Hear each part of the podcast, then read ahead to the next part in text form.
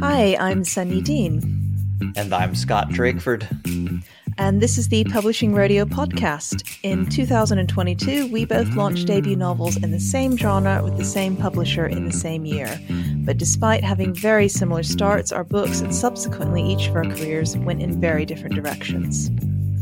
That pattern repeats itself throughout the industry over and over. Why do some books succeed while others seem to be dead on arrival? In this podcast, we aim to answer these questions and many more, along with how to build and maintain an author career. Everyone signing a contract deserves to know what they're really signing up for. In an industry that loves its secrets, we'll be sharing real details from real people. We'll cover the gamut of life as a Big Five published author, from agents to publishing contracts, finances, and more. Welcome to the Publishing Rodeo, where we say the quiet part out loud. Uh, today we have Nick Eames, or Nicholas Eames, if you're reading his book cover, author of do you want to give your, your own introduction and pitch yourself? Sure, Nick? yeah. Uh, I'm author of a series called The Band, uh, which right now contains a book called Kings of the Wyld and a sequel called Bloody Rose, which can be read in any order. And that's about it. I'm working on a, on a forthcoming third book called Outlaw Empire. Ah, Outlaw Empire. I don't think I knew that. I did. I, I have no idea where my Kings of the Wyld copy is, but I, I did find uh, Bloody Rose and put it Mine are conveniently behind top shelf. I know where mine is. Yeah. I, I, I bought it, and then everyone in my gaming group has borrowed it off me, so it's with one of them at the moment. I'm pretty sure my dad stole mine because yeah. he we don't live in the same city anymore. And so when he buys book or borrows my books, they're just Oh, it's a big dad favorite that one. got big dad energy. It is. Yeah.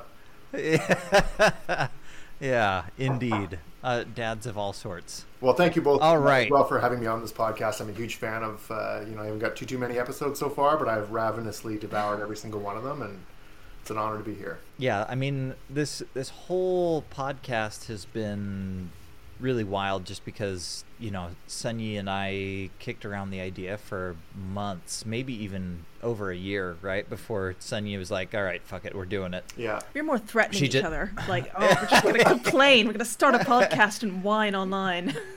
yeah, so I mean, we've been kicking around the idea, but then we just finally did it and and threw it out there, and we expected just a handful of people to even care, but it's taken off a little bit and you know we're both big fans of yours. And so when you reached out we that was kind of a oh wow this might be real oh, moment. oh boy. so that was fun for you'll, us. you'll land some bigger fish than me if you haven't already that's for sure.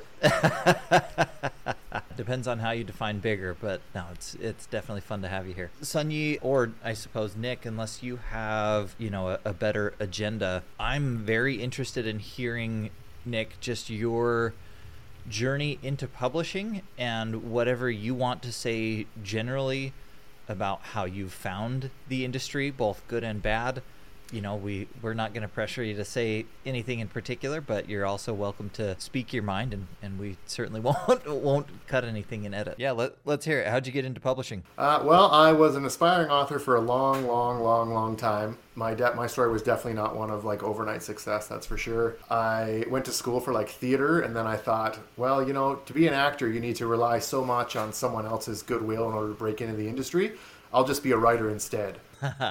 Turns out that's exactly what you need, you know, times two, pretty much. So yeah, I started writing probably when I was about 25 years old is when I think I really, I mean, I was writing when I was younger too, but 25 years old is when I'm like, I had the book I was going to write. I started writing pretty much all the time. And I wrote this just massive tome of a book that ended up being about like 350,000 words, if not more, inspired by the authors I was reading at the time that was like uh, George R. Martin, obviously, and uh, Robert Jordan, Steven Erikson. And it was a hot mess, especially when I first finished it. And so I kind of restarted it over and over again. And I, I tried to send it out. I, I was telling my brother the other day, there was a day, one of the happiest days of my life was when I wasn't even done my book and I started submitting it, obviously, because I was an idiot. I got contacted by this agency called the New York Literary Agency and they were like, "We want to publish your book. Here's an editor we recommend. You have to pay them, blah blah blah." And I was obviously pretty naive at the time. By the end of the day, I did my research and realized they were a complete scam. But uh, for a little while that morning, I was like, I'm being published. It's happening. And at this point, I was about 12 years away still from being published. Uh, it was, in fact, not happening at all.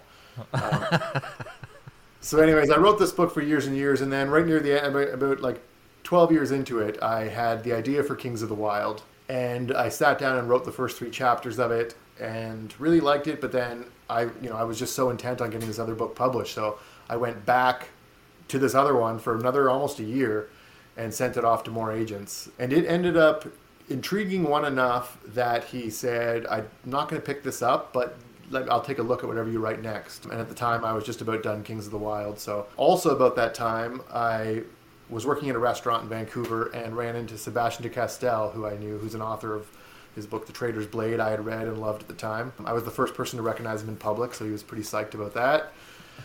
and we just kind of talked about it. I was like, oh, I'm a writer too. Obviously, I said that. He was, and and he was super gracious about it and i saw him at the writers festival and then when i finished kings of the wyld i sent it off to that agent who one morning sent me an email and I, i'll never forget it. He was like i'm not saying yes but i'm not saying no. Can we work on this together? And i was like i'm in. I'm gold. I got myself an agent. He's not going to say no. And so we workshopped it for for months and he made you know made me make a lot of changes. Some of them were good and stayed in the book and were you know made it way better than it ever was. And some of them we just did not see eye to eye on. Uh, and then I will also never forget the morning that I got another email saying I'm going to unfortunately pass on this. Oh. Um, and I was pretty devastated. And so by then I hadn't sent that book out to anyone. I had sent my previous book out to probably like maybe 20 agents, which is really not that many, you know, compared to what some people do. But they were just the ones I really, really wanted, and it didn't happen. And so I started sending it out to agents, and by then, um, Sebastien actually de Castell came back into my restaurant. I told him this story. He knew the agent because the agent is a pretty big agent, and was like, he must have thought to himself, it can't be that bad if, if this guy almost took it. So he's like, I'll pass it on to my agent, uh, Heather Adams. So he passed it on to her, and uh, and she picked me up. I, I, got I really lucked out, and so Heather and I.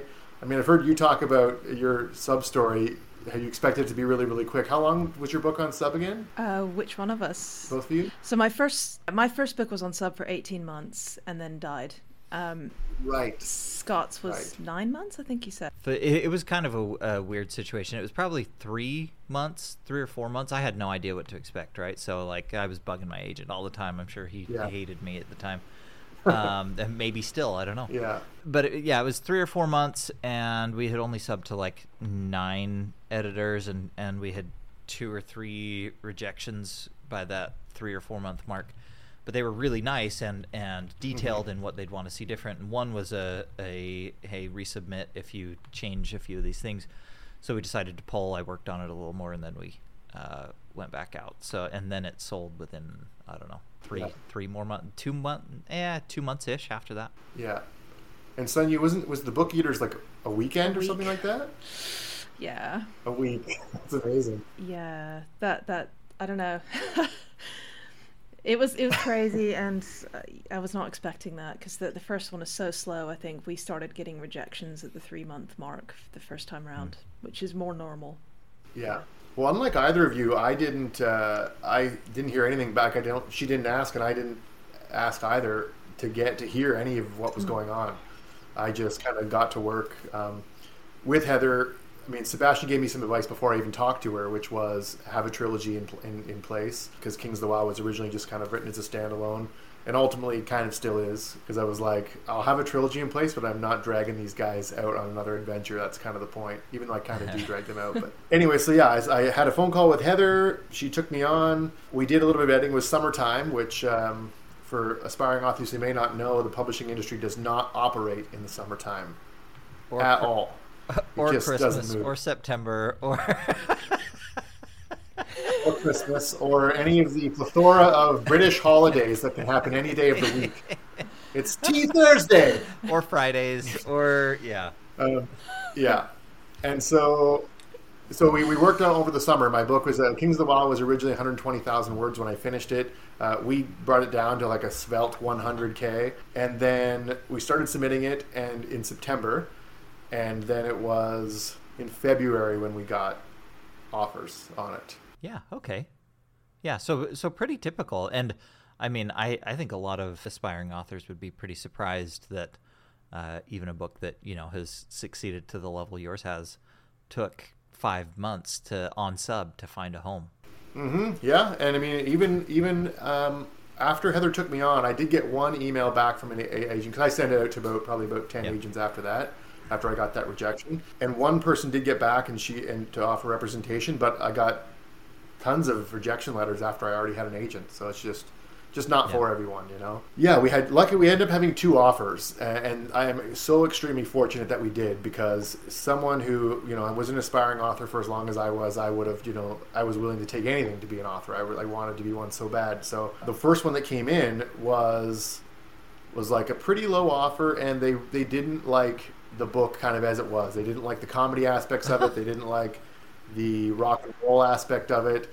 Um, they wanted it called the War Band because it was just called the band at the time. They were pretty much looking for like Joe Abercrombie light. Uh, did this person actually like your book? I guess they were like, well, he can write, but the story sucks shit. I hate everything about this that's his. I just want the core of it. Yeah. I mean, they wanted they wanted Moog, who's like most people's favorite character, right out of the book, like excised from the book. Thankfully, an orbit or an author came or an offer came in from Orbit at the same time, within a week after, and it was a, be- a better offer from an editor that loved it just the way it was. Uh, and in fact, Orbit was in this really weird phase at the time. They went through for about six months, and for some books it worked, and for some books it didn't. But they were padding books at the time. They wanted books bigger. So when they took me on, they were like, "Can you make it fifty thousand words bigger?" Which 50, never, like as far as I know, never happens. You know, they always want it smaller. Um, so they wanted fifty thousand words bigger. There was about ten thousand uh, words worth of like kind of uh, flashbacky scenes they wanted gone. So in the end, uh, and I didn't, you know, obviously add any of the words that me and Heather took out because if they could be taken out, they deserved to be taken out. But I essentially just was able to world build a bit more because my book was very just kind of like go, go, go, go, go. So mm-hmm. I world builded a lot more. I added the bad guy who didn't even exist uh, in the first draft when it got sold. And and yeah, 50,000 words. And that was the only, the first and only deadline I ever hit in my life was turning that book in. Uh, I feel that. At 135,000 words. Yeah. Wow. Was that uh, was that Lindsey acquiring it? Because I think she was at Orbit at the time. Yeah, and I believe Lindsey was an assistant editor at the time, yeah. and I could be wrong, but I think it was either her first or second mm. the hmm. book that she had taken on herself. Yeah, I just I find it really interesting because um, all the Lindsey authors I know, myself included, I feel like we were sort of project books in a way. Like there there was a lot of editing to be done, there was a lot of changes, um, which were all good changes, but that's in some ways relatively rare. I think a lot of editors are maybe a little more shy of asking for that in case you know their vision doesn't align with yours or whatever. But I'm not sure. I've not I've not worked with other editors really. Why did Lindsey ask you to add words at all to yours as well? I rewrote a full third of Book Eaters. Um, and it wasn't she wasn't saying to add words she was saying your world building basically doesn't make sense which is true i'm a very weak world builder by default so my whole world building like I, have got my original pitch letter for that book online and it mentions like it, it, all centers around the sabbatarians who are a group of people who aren't even in the novel anymore so the, the plot and everything changed a ton wow yeah I know, and it's kind of scary too because when you're if you're doing a rewrite on that scale, you're like, well, will they like what I've yes. done? Yeah. You know, and I know for me, whenever I didn't hear from Lindsey for a few weeks, I was like, oh, she's come to her senses. Yes. I'm done. She's my my career is not going anywhere. She's realized I'm four monkeys in a trench coat who stolen a laptop. Yes. Yeah. and especially like adding adding fifty thousand words into bad guy, I was just like, oh boy, I hope this works because, you know, I was I, I like worked my ass off to do that. Um, and yeah, like thankfully it did. So how much? So how much of that? Uh, I'm just curious because editor author relationships are, are very interesting to me. So uh, I'm curious how how much of that you know the the bad guy and those fifty thousand words, how much how did that work right? So like, what did Lindsey say to you and tell you to do versus w- what you decided to do? Does that make sense? Like like was she very prescriptive in asking for certain things, or was it more uh, along the lines of prompting to to hit certain angles and kind of left left it up to you? Um, well, that's a great question. I think probably when it comes to how Lindsey and I work together, is that I often think ideas are mine when in fact they're hers. So I could be like, I came up with this, but looking back, maybe she did.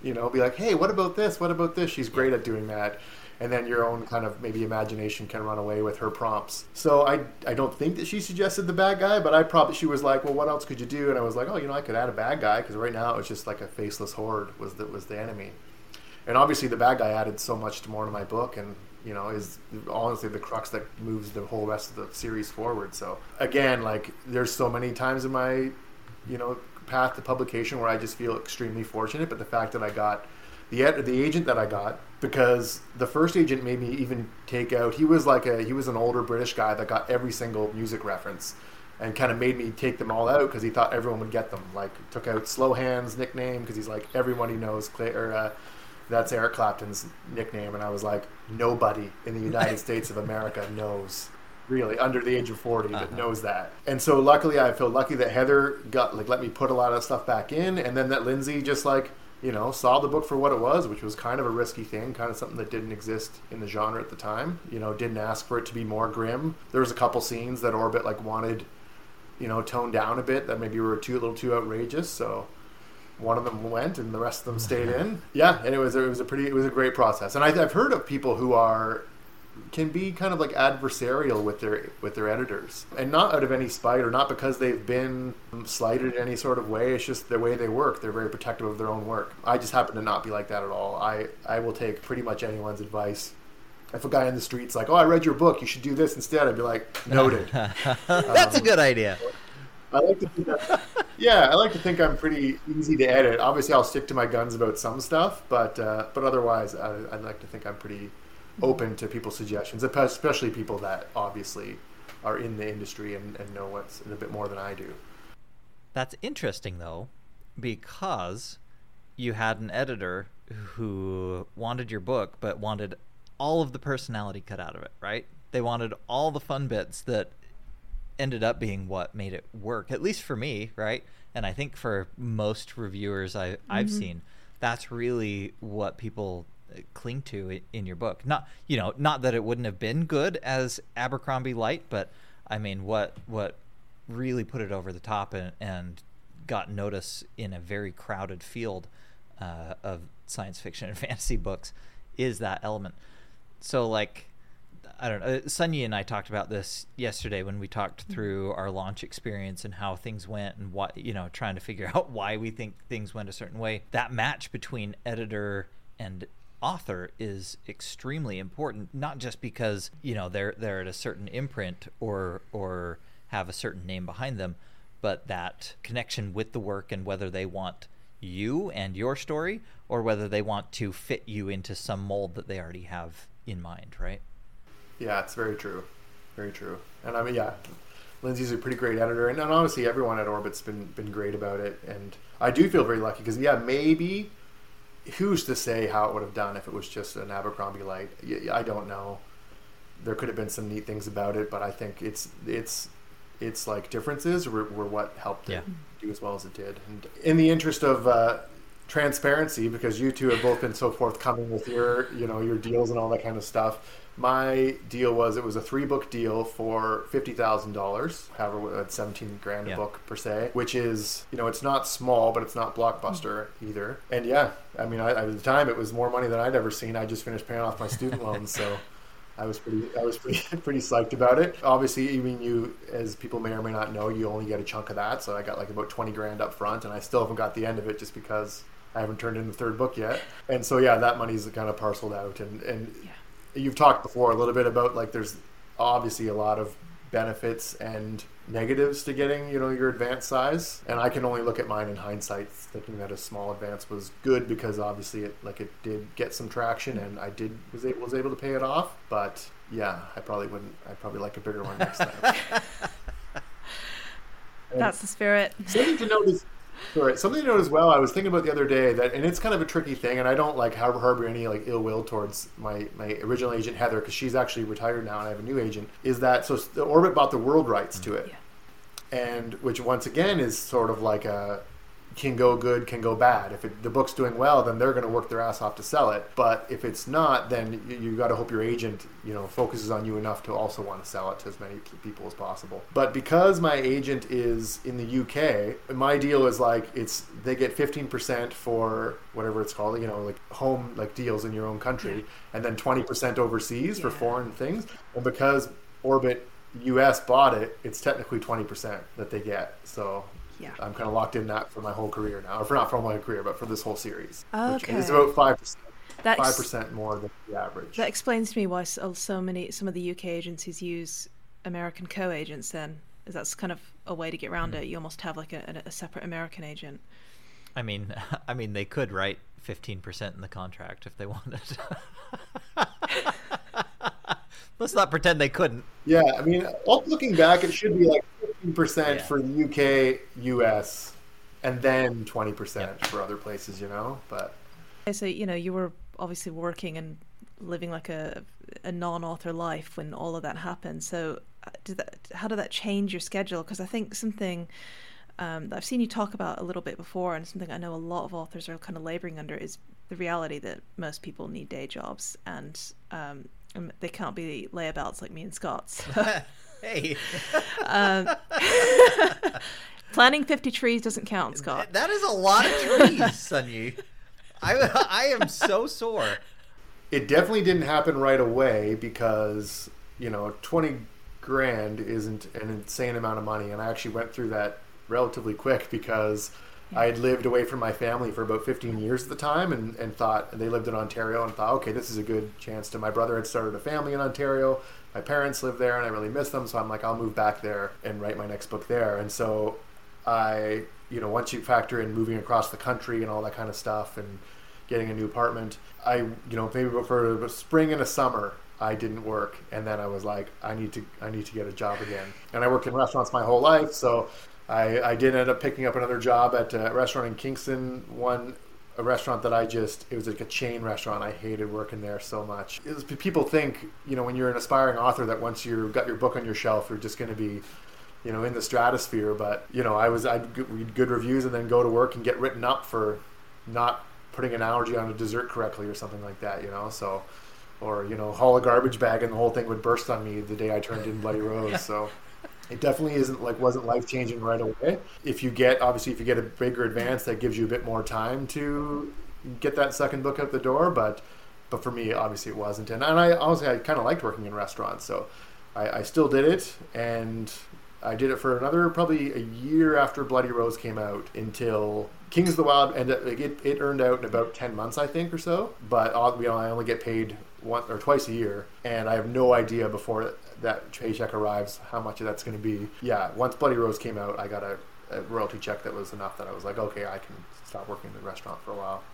And to this day, I have not gone back, but you know, I'm days away from getting that next royalty statement, and about a month before they come in, I stop spending money and start living unbelievably frugally, just in case people stop buying my book and I have. It- It's funny because like we, yesterday we recorded this episode. Me and Scott we were talking about how our sales had worked out in the first few months, because that was all the information I had.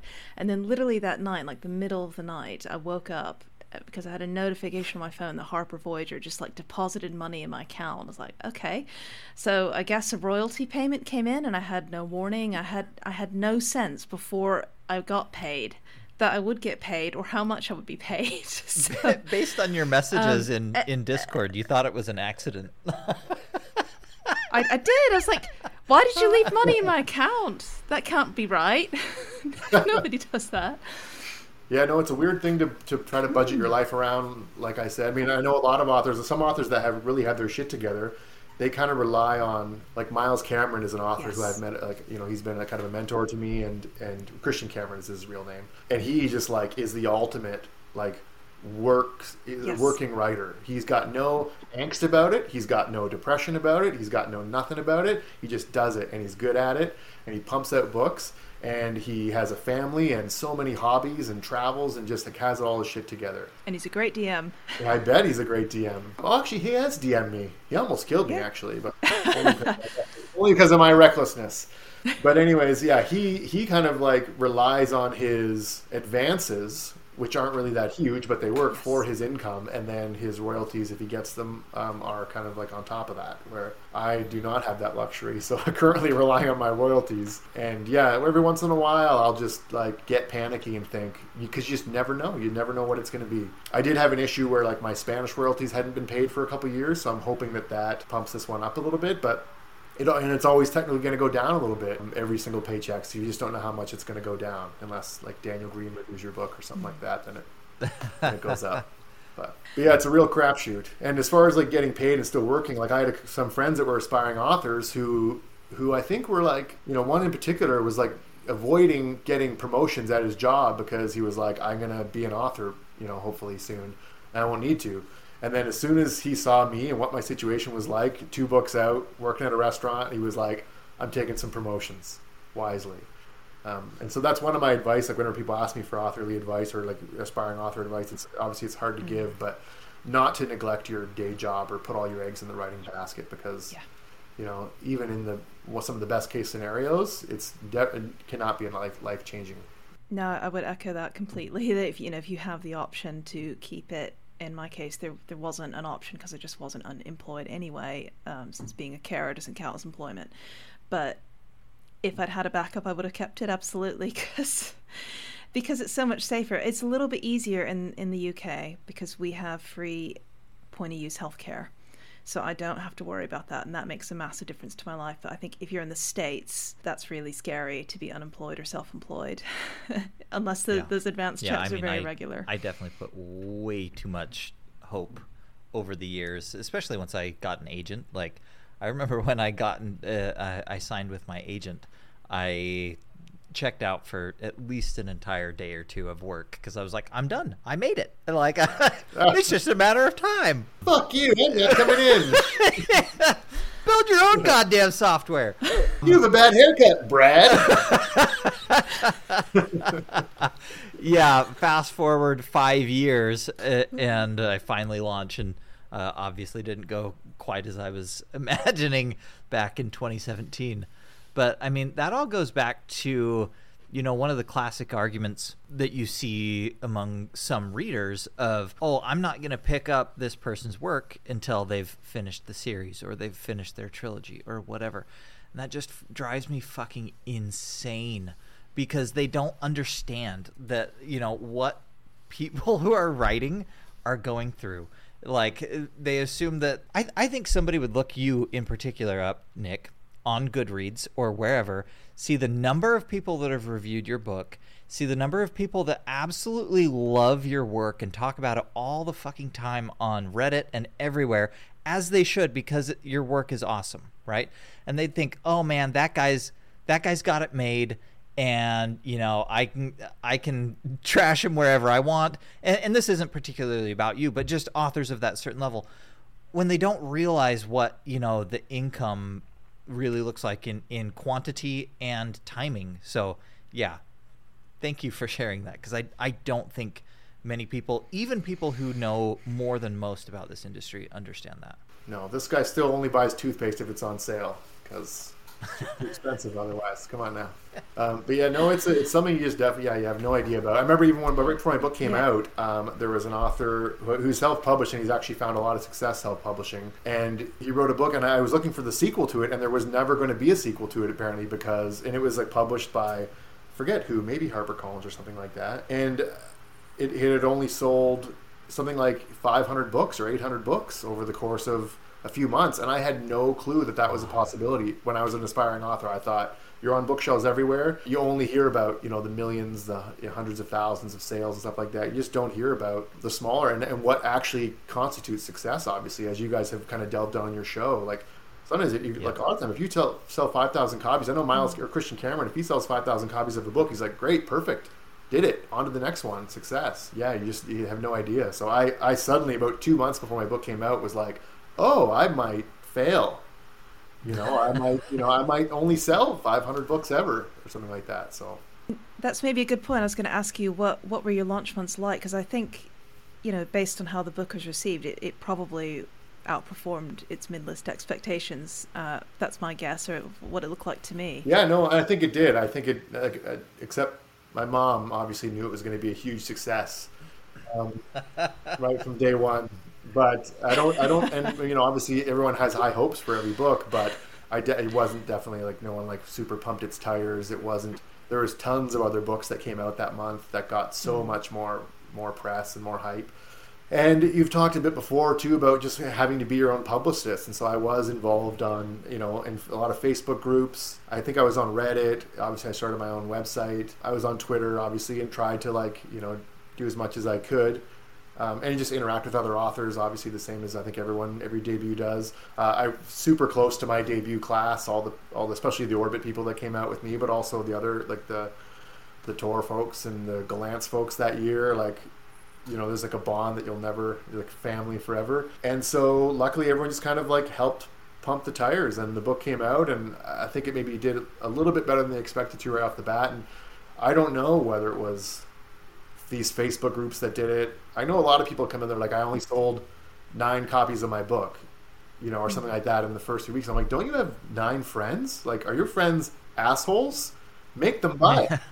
you know, like i had been telling, and granted, maybe it helped, helped that I worked in restaurants and had like, you know, friends all over the place, and and and I'd been telling everyone that I was going to be an author for 15 years. So you're damn right they bought my book when it finally came out. So I think I probably got a thousand sales just from friends and family. And my mom just bought she bought copies for everybody. So did my dad. Like they just went nuts. So um, yeah, and so, yeah, I can't point to anything really that that really helped get the ball rolling, but obviously it did it did a lot better than I think everyone expected.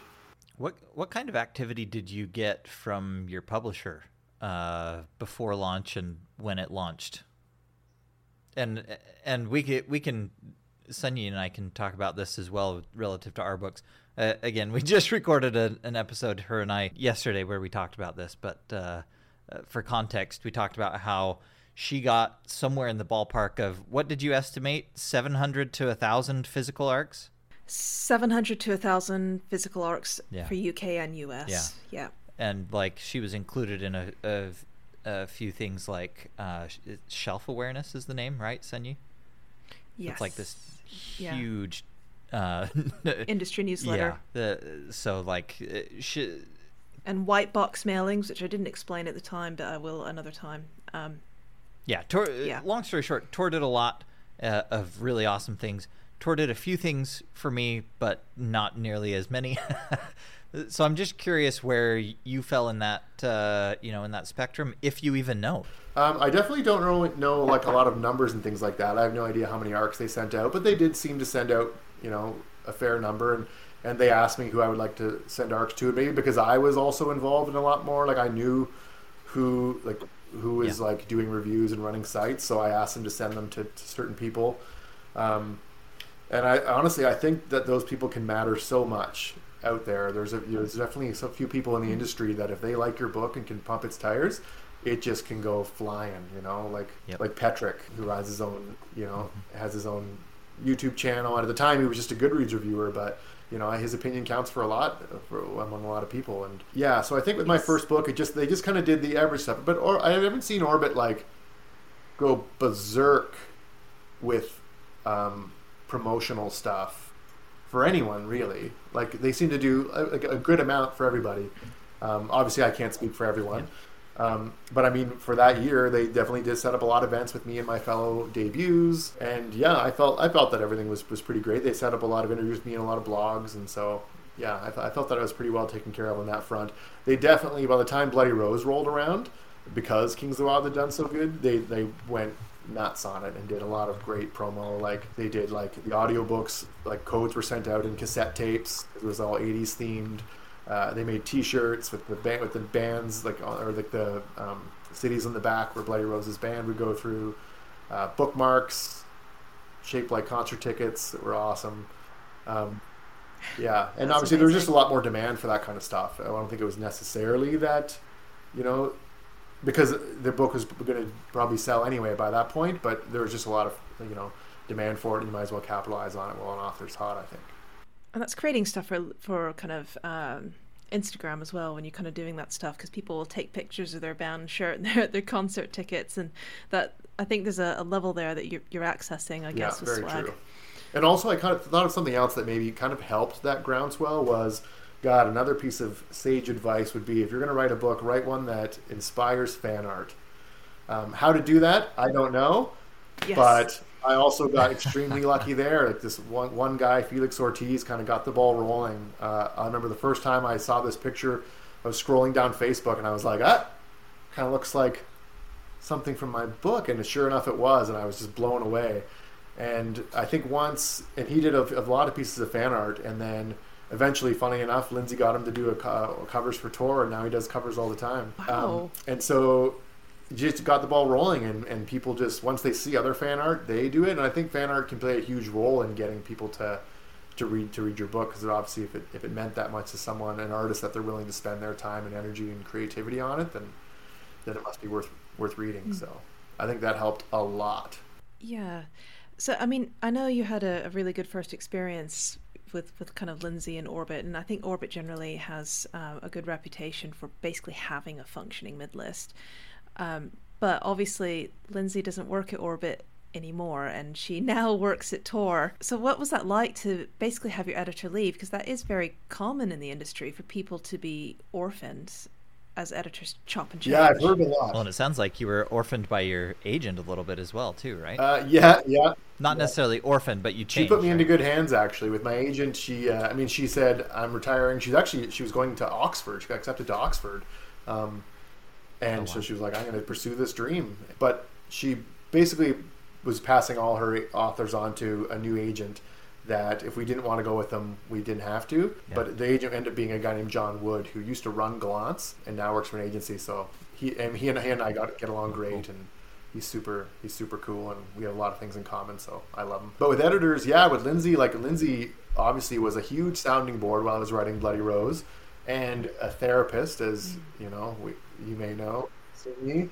Yes. she's great at that um, so too thankfully Art is my new editor and yeah so it was kind of a shame because about two months before i was supposed to hand it in which i should say it's about five months before i was supposed to hand it in um, but two months before my next deadline uh, yeah she, she got headhunted and went to Tor. And so for a while I was editorless, and actually that worked phenomenal for me because I was, you know, still furiously working on this book and didn't want to, you know, rush it. And I was like, oh, the longer it takes me to get an editor, the longer I have to work on it. This is great. And when I did get a new editor, whose name is Bradley Englert at Orbit, um, who's also fantastic, and we have a ton in common, and he's been a wonderful therapist and a great friend. He was just like, you know, especially when you get a new author, and the author like hey, hey I, my book's done really well so he was like hey i'm here whenever you're done it so i was like great i'll send it to you when i'm done so he, I had about two more months after that of leeway um, to, to finish it and hand it in, and and yeah, and then but that time I had um, I had a UK editor as well named Emily Byron, who I think for the first book like she kind of didn't do like we didn't have definitely had no contact with her besides like saying hello and and I don't think she made any like changes to it. We didn't really interact very much. But when it came time to turn in Bloody Rose, uh, at that point I had both editors and turned it into them both at the same time. They both read it. They both gave me notes, which was an awesome experience. And I got along well with both of them. And, and hopefully when I turn out Outlaw Empire, it'll be exactly the same and they'll both still be there. Fingers crossed they still are. I think Emily's had two kids in the time. She's like, ah, sorry, I won't be your editor anymore. And I'm like, uh, you might still be nine months from now. You hang in there. I'll, I'll, I'll wait yeah, for you. I'll uh, slow down a bit. I'll slow down a bit. Um, and so yeah, editor, they're both still my editors, and uh, thankfully, and I'm, I'm really excited. I hope I hope they're still there when uh, when I turn this book in. I hope they're still alive actually by the time I'm the rate I'm going. Well, I, for one, Nick, really appreciate hearing about an author who isn't turning out books, you know, every few months and has still found. Right, same. Yeah, and has still found a, a solid level of success uh, in the industry because that seems to be what you hear about more often than not. You know, the old uh, adage is just, you know, if you're worried about how your current book's doing, just write another one, and there's nothing else you can do besides turn out a ton of work. But it's nice to know that's not the only model.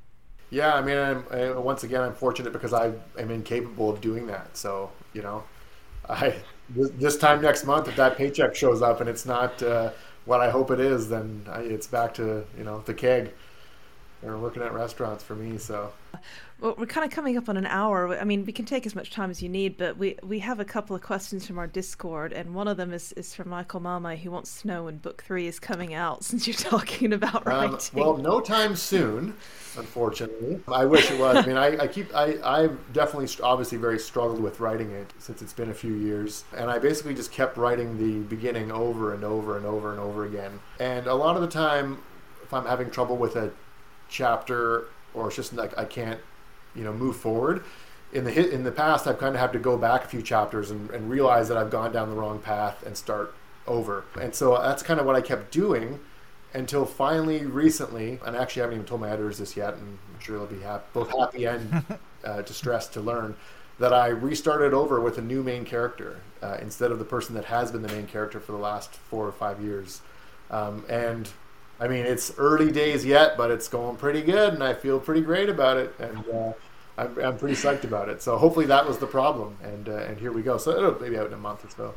where, where, do you go from here? What's after uh, the Kings of the Wyld and all the other yeah, the band? Their adventures are done. Yeah, uh, I mean, after the third book is out, um, yeah. I definitely have another idea for like a, a, series, probably a trilogy that is very, you know, similar but different, which is what a lot of people and probably editors would love to hear because you obviously don't want to read the same thing forever, but you don't want it to go stray too far from what made you success in the first place. So yeah, I've got a, yeah. what I think is a really, really good idea. That's a lot of fun and funny and a little bit different, but just just enough. But I would also love to write like I just wrote my first comic book recently uh, loved it. It's something I put off for a long time because I was just like, I don't have time. I was so stressed out about about hitting deadlines and stuff like that. And then eventually the stress just kind of like boiled over, and I reached reached a state of zen that just like you know prioritizing happiness over stress. And so now I'm, I kind of do try to make time for do do other creative pursuits, and I think it can help a lot because when I wrote that comic book, like it was so fun, it was so like it was so easy, and when you're writing for so many years and like not producing anything, uh, you can kind of feel stunted. So for me, it was a great way to feel you know refreshed again. And yeah. So I don't feel that it's something that gets in the way of my writing. I hopefully it'll be therapeutic for it and helpful. Awesome, Scott. Would you like the honor of reading Ryan's question? Okay, so uh, Ryan Rose, who hopefully will have a book deal here pretty soon, and uh, you know more people will know Fingers who he crossed, is for Ryan. better or worse. Fingers crossed. Yeah, he he wants to know what your favorite class is. I take it like D and D character wise, yeah. I would guess so. I full disclosure, I I've never played D and D ever. The upper class. Upper class, yeah. One percent. you know the folks on Succession? Those people. Um, yeah. You've never played D and D ever? Not one time in my life. Scott, we have to fix that. You're gonna play D and D with me at an online con. You, are committed now. okay. Don't. I mean, okay, but it's your fault if I embarrass you. yeah, it'll be fine. We'll, we'll, get like we'll get Christian Cameron to DM. Beware! Don't run into any houses right. filled with gunmen because he's gonna shoot you. Yeah, uh, that's what happened to me. Uh, um, my favorite class, I mean, I kind of like all of them as long as you kind of put a spin on them, but obviously I'm partial to bards. I'm a huge fan of those. They're a lot of fun. Jack of all trades, the classic fighter is great. so are we just going to go through and name them all? I don't know how many there are, but but it Oh, there's a few. It sounds like you're naming them all. God. I'm, I'm already embarrassing you, see? This fucking jock. hey, I mean, I oh. I I grew up reading a lot of fantasy, a lot of science fiction. I am a bona fide nerd. That makes it worse. That you haven't never... played D and D. You obviously know mages exist. I, I mean, yeah, there you go. Actually, uh, thanks, Nick. Uh, yes, I do know that mages exist, but they also exist outside of that world, right? That I mean, just however it worked. Yeah, I mean, I also grew up playing sports and whatever else, and I just didn't have friends that played it, I guess, and. It, it, it, I'm at the point, it, you know, the whole like I don't know what that is, and at this point I'm afraid to ask. That's kind of where that's kind of where I'm at. I'm like, oh, I don't really want to d- dig into it because it sucks to be the the new guy who doesn't know what's going on. But yeah, I'll try anything. Yeah, else. no, it's true. I mean, if you don't, I mean, I, I owe my entire D and D, you know, playing career to one friend. Yeah. Uh, that I met in high school, and if I hadn't met him, I probably wouldn't have played it. Yeah. Who knows how, how different my life could have gone if I hadn't? So. You might have written Abercrombie Light Yeah, instead. thanks, Ed. Yeah. Might yeah, might have written Abercrombie Light or yeah. Mm. Who knows? You you could have gone and uh, done an engineering degree like me and realized halfway through that that was not what you wanted to do with your life. that was brutal. I hated that so much. Engineering. Um, but I believe there was also a second part to Ryan's question you mentioned before we uh, started. Yeah, you, you got to read That the was- full question. Your favorite part? uh, Well, I mean, uh, oh, yeah, I, if you wanted that, yeah, okay. So yeah, we'll, we'll he read the said, full question. ask him what his favorite class is, tell him I love him, and then at, ask him if Ren is the MC of book three or simply in the party. Um, well, let's try to keep some things under wraps. Well, that's Um, what, that's some- why I wasn't going to ask that question. I, I felt like Yeah, it was well, digging I mean, a little the too thing deep. is, if you like ask me five months from now, I'll be like, "Oh, it's so and so." So I'm going to answer this in a, in a way that I hope is intriguing. Is that over the course of the previous two books, two couples have children, have a child. One of those kids was the main character for the last five years. The other one is now the main character. Which one it is, it is who knows? Uh, but Ren is in the party. Uh, actually, the cover of the book has been done for about four years, unfortunately, and it looks incredible. They did it before I pretty much even started writing. I just gave them character descriptions, and so now I'm locked into those characters, obviously. Uh, but it looks amazing, and and thank thank God uh, the main character is on the cover. So I do I do think Oh, your okay. uh, uh, I do think your your strategy of the generation shift between books is really interesting, and I've I've seen something like it a few times, but it's not common at all. No, I think it's a little bit of a risk too, because especially when you write a, the first book and it's just like five old dudes, Yeah, a lot of your readers that you attract are old dudes, um, and so when the second book comes out and it's about a 17 year old lesbian, they are, you know, some of them aren't as receptive as others. Um, but at the same time, you've got an opportunity to get a lot more fans if they haven't been turned off by the fact that you wrote about five old dudes in your first book. yeah. Um, so, but I mean, that was something me and Lindsey talked about beforehand. You just got to write the book that you want and the characters that you love, and and uh, hope that people love them too. And, and honestly, like, yeah, the the fan mail I get about Bloody Rose is is as touching or more than the fan mail I get about Kings of the Wyld. They're both a particular brand of poignant. Yeah, well, thank thank you so much for writing it because when I read Kings of the Wyld, I realized how much I'd missed writing humor.